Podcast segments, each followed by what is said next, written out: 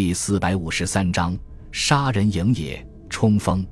一名日军少将跃出战壕，把雪亮的战刀向前一指，四五十辆坦克马上出现在阵地前沿，然后排着密集的队形向前冲去。每辆坦克上都搭载着几名日军士兵，这些人要么抱着炸药包，要么拿着反坦克手雷，专门用来对付美军的坦克和两栖车。坦克的后面是密密麻麻的步兵，高举着刀枪，哇哇怪叫着向滩头阵地冲去。步兵的后面是数以千计的国民义勇队，这些凶悍的日本国民服装各异，手持步枪、战刀、长矛、竹枪、燃烧瓶等等千奇百怪的武器，勇猛地向前冲杀而去。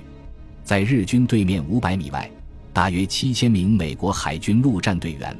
正跟在二十余辆坦克的后面向前缓缓推进，他们身后几公里远的地方就是滩头阵地。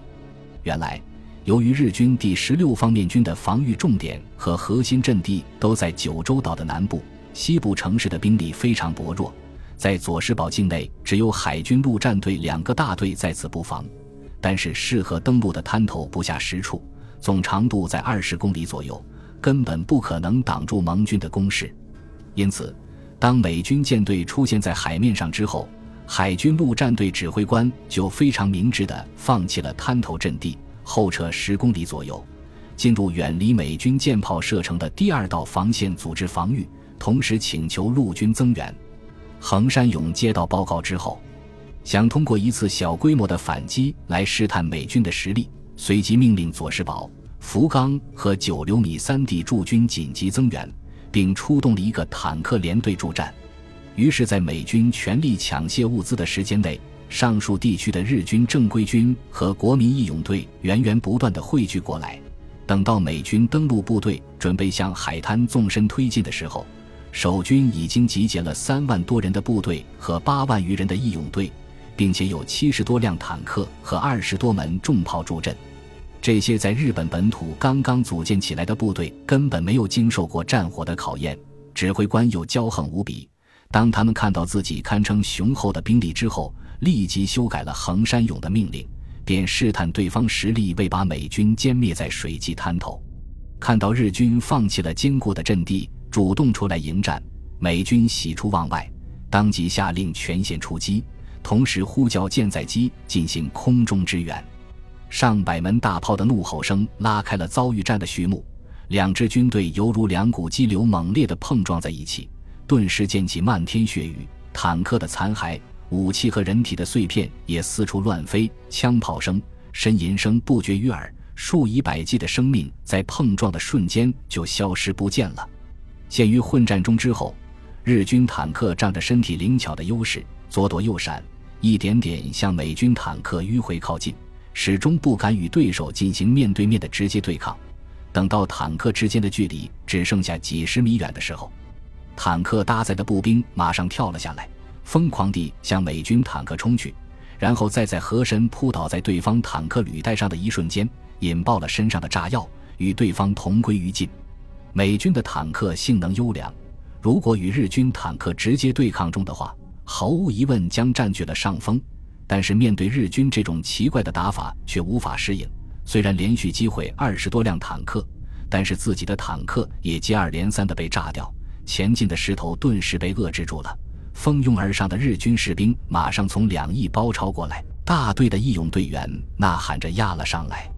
与此同时，日军步兵们充分发挥自己的精准射术，对美军中下级军官进行远距离狙杀，瘫痪了美国海军陆战队的指挥系统。美军在第一轮的交锋中就被对手从气势上彻底给压倒了，丢下十几辆坦克的残骸，且战且退，逐渐向滩头阵地靠拢，准备将日军引到舰炮覆盖范围之内，再给予毁灭性打击。然而，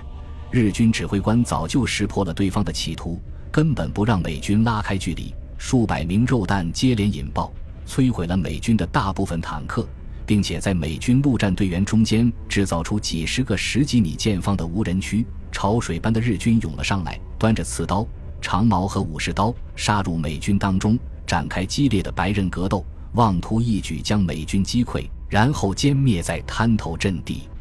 由于双方已经全部绞杀在一起，无论是舰炮还是舰载轰炸机都没有办法进行有效的支援，美军根本发挥不出自己火力上的优势，而日军却因为拥有压倒性的兵力优势占了上风。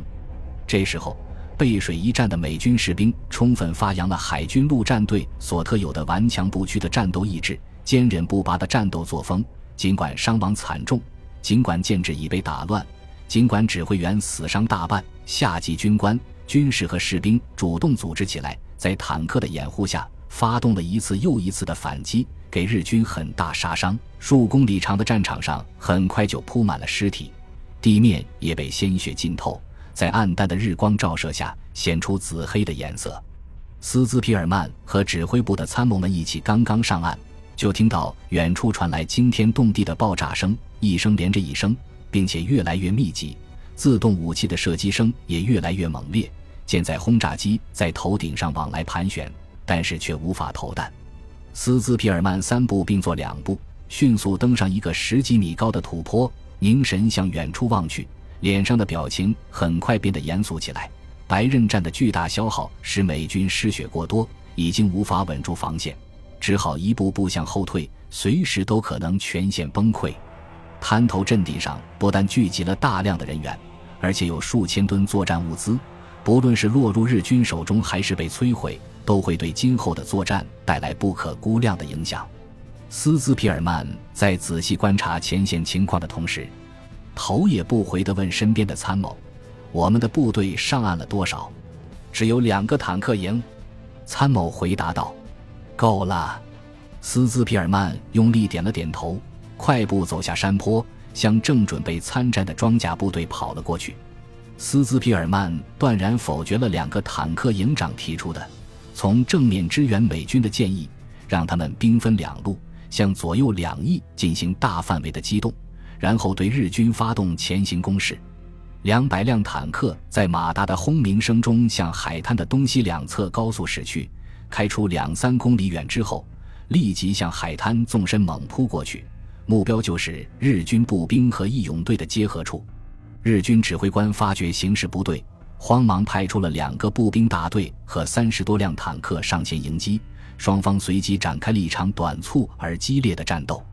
犹太军团的坦克排成密集的队形，用坦克炮和机关枪组成了一道坚不可摧的防线，不时对日军进行齐射，用密集的炮弹覆盖日军前进的方向，把对方的坦克打得接连爆炸。与此同时，狂暴的机关枪子弹在日军坦克的间隙内呼啸而过，阻止了对方步兵的靠近。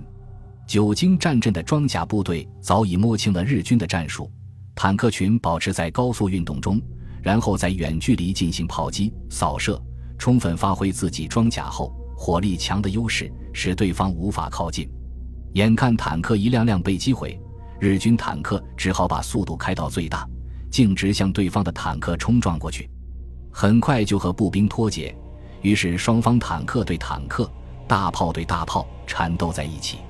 震耳欲聋的爆炸声中，一个个巨大粗黑的烟柱腾空而起，一辆辆坦克被炸成一堆废铁。日军的三十多辆坦克很快就消耗殆尽，犹太军团的两个坦克营如同两把雪亮的尖刀，笔直地插向日军步兵与义勇队的结合处。坦克炮和机关枪源源不断地向外面喷吐着子弹，在坦克前方编织出一张绵密的火力网，将日军士兵成片地扫倒，然后在履带下变成一堆肉泥。